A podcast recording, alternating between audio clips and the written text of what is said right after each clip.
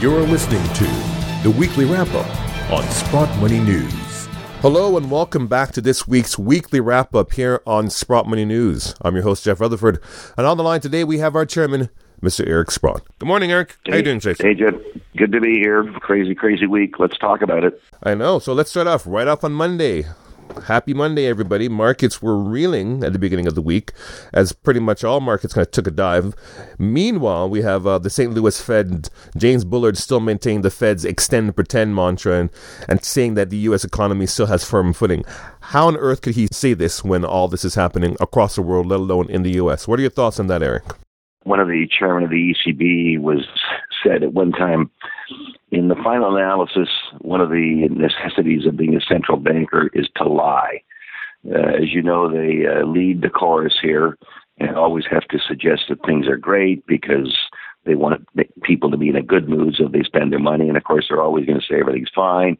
And I think anybody looking at the financial landscape today realizes things are not fine as witness uh, the, the actual crash of, and the suspension of trading in, in the markets on Monday, and in the very, very upsetting uh, follow through on the Tuesday when I think the Dow was up something like 500 but closed down 200. At which point, uh, effectively, the Fed stepped in. I think provided something like 18 billion in, in reverse repos to the to the dealers, and uh, they got the market up.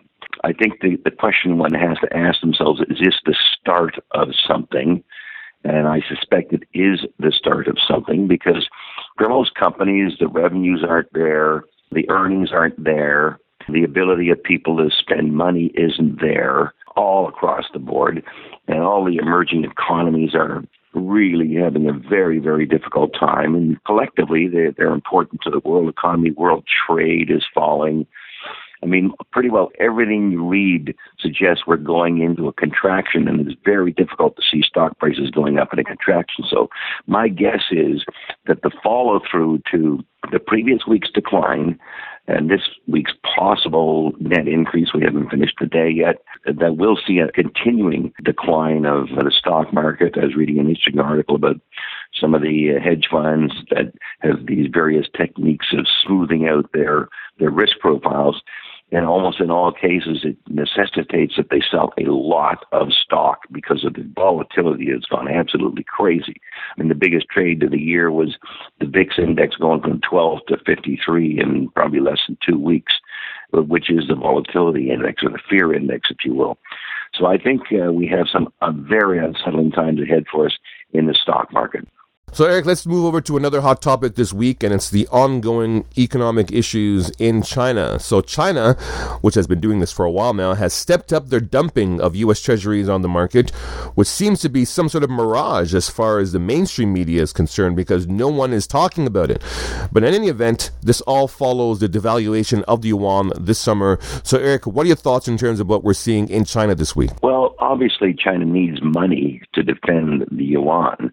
And of course, the easiest source of money has been selling uh, U.S. security, U.S. debt securities. And as you might have seen, the, the uh, People's Bank of China was blaming the Fed for their problems. So I think we'll continue to see pressure on bond yields through uh, Chinese selling and emerging emerging market selling.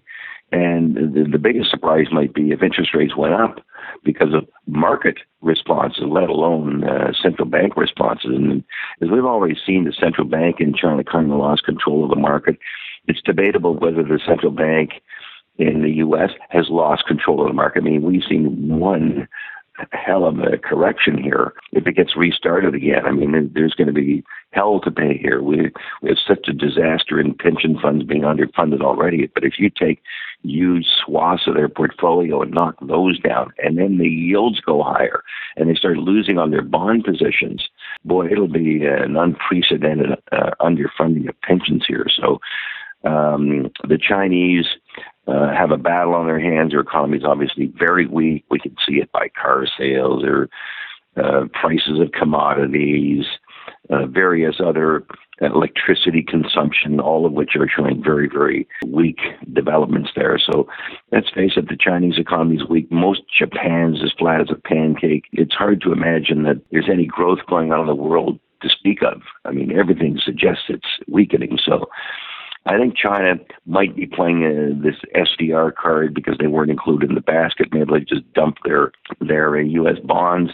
It would be interesting to us if they continued to announce that they were purchasing gold. As you know, they announced in July they purchased 19 tons.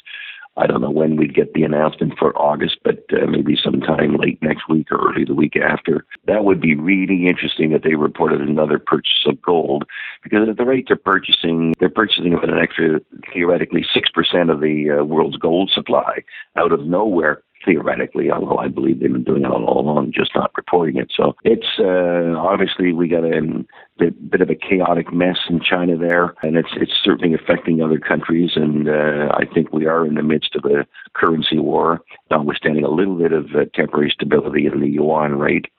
And we've seen crazy things going on. We saw the price of oil up 10% yesterday. We saw silver up a percent and a half when gold did nothing. I mean, it's it's really hard to uh, to explain a lot of the things that are happening. Um, I, I, might close by talking about gold and silver. As you are aware, we have the uh, COMEX options expiry, and typically they like to knock things down for options expiry so they can just clear the table of any potential gains that anyone had. Uh, we get our LBMA options. I think they expire on Monday. So I think we'll have clear sailing after that. There's this constant theme that you know people go in and buy the options, and then they go up, the metals go up, and then of course all the dealers are selling the options, and they on on expiry they knock the prices down, which is just like sweeping the table every three months and and reaping these unbelievable rewards. I think from a physical point of view, we're hearing uh, all sorts of comments on shortages of silver coins and premiums moving up and delays in shipments and back ordering at mints. So uh, it it doesn't. You don't have to be a genius to figure out that you, you should have some money in gold and silver here with the chaos that's uh, going on in all financial markets, whether it's bonds, high yield credit, stock markets. Uh, there's been a lot of craziness going on, all brought about by, of course, by zero interest rates and printing money the, I think the uh, the supposed rate increase in September is off the table. The same rate increase have been talking about for four years. That every time they talk about it, people think they should be selling gold. Of course, we've had gold go down now, almost eight hundred dollars from its high because of some threatened rate increase that's never materialized. And I certainly don't think there'll be any rate increase that we can imagine this year or next year for that matter, because my own analysis uh, suggests we're in an economic uh, decline here, and that's the last thing that the Fed is likely to do. They'll keep talking about it, but I don't think they'll do it. So hopefully we'll uh, we'll look for better things to happen in the precious metals market. There's no doubt that people looking at the chaos out there have an interest in gold and silver. The coin sales of the mint have been strong. Uh, everything we hear in the uh, in the non-mainstream media suggests that demand is strong. We could get some interesting data out of uh, China maybe late next week, early next week, and uh, that might uh, set the tone for gold and silver. But I st- still, of course, I'm a hearty believer in having that in your portfolio. Well, Eric, let's hope that things kind of pick up. And as usual, we always appreciate your insight here on Weekly Wrap Up, and we look forward to speaking to you in the weeks to come. Hey, Jeff, all the best. Hope for a great week. Thanks. Thanks, sir. And to our listeners, thank you for listening. This is Jeff Rutherford for the Weekly Wrap Up here on Sprott Money News. Have a great weekend.